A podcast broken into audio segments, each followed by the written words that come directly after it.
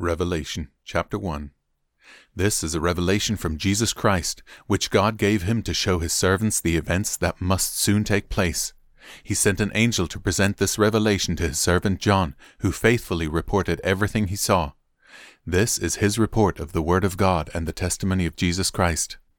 God blesses the one who reads the word of this prophecy to the church, and he blesses all who listen to its message and obey what it says, for the time is near.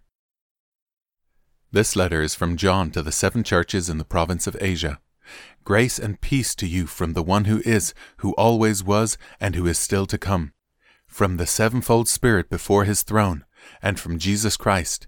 He is the faithful witness to these things, the first to rise from the dead, and the ruler of all the kings of the world. All glory to him who loves us and has freed us from our sins by shedding his blood for us he has made us a kingdom of priests for God his Father.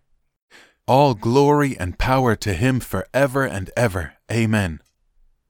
Look, he comes with the clouds of heaven, and everyone will see him, even those who pierced him, and all the nations of the world will mourn for him. Yes, Amen. I am the Alpha and the Omega, the beginning and the end, says the Lord God. I am the one who is, who always was, and who is still to come, the Almighty One. I, John, am your brother and your partner in suffering and in God's kingdom and in the patient endurance to which Jesus calls us. I was exiled to the island of Patmos for preaching the Word of God and for my testimony about Jesus.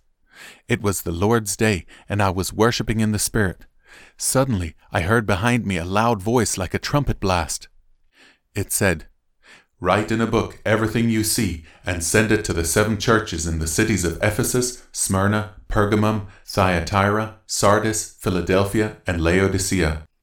When I turned to see who was speaking to me, I saw seven gold lampstands, and standing in the middle of the lampstands was someone like the Son of Man. He was wearing a long robe with a gold sash across his chest. His head and his hair were white like wool, as white as snow, and his eyes were like flames of fire.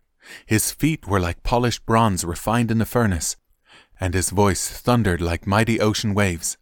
He held seven stars in his right hand, and a sharp two edged sword came from his mouth, and his face was like the sun in all its brilliance. When I saw him, I fell at his feet as if I were dead. But he laid his right hand on me and said, Don't be afraid. I am the first and the last. I am the living one. I died, but look, I am alive for ever and ever, and I hold the keys of death and the grave. Write down what you have seen, both the things that are now happening and the things that will happen.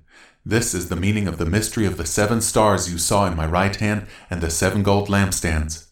The seven stars are the angels of the seven churches, and the seven lampstands are the seven churches.